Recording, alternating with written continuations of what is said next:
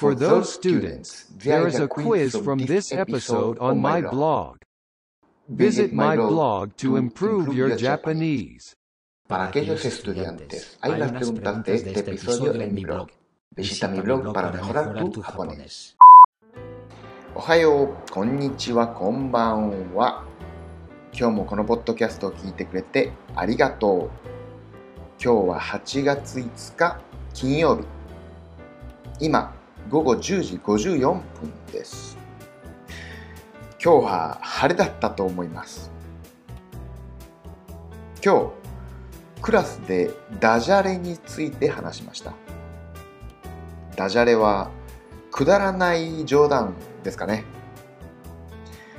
同じような音の言葉を2つ使って言う言葉かないざダジャレを言おうとしてもなかなか出てこないもんですね。とっさに思いついたのが布団が吹っ飛んだですね。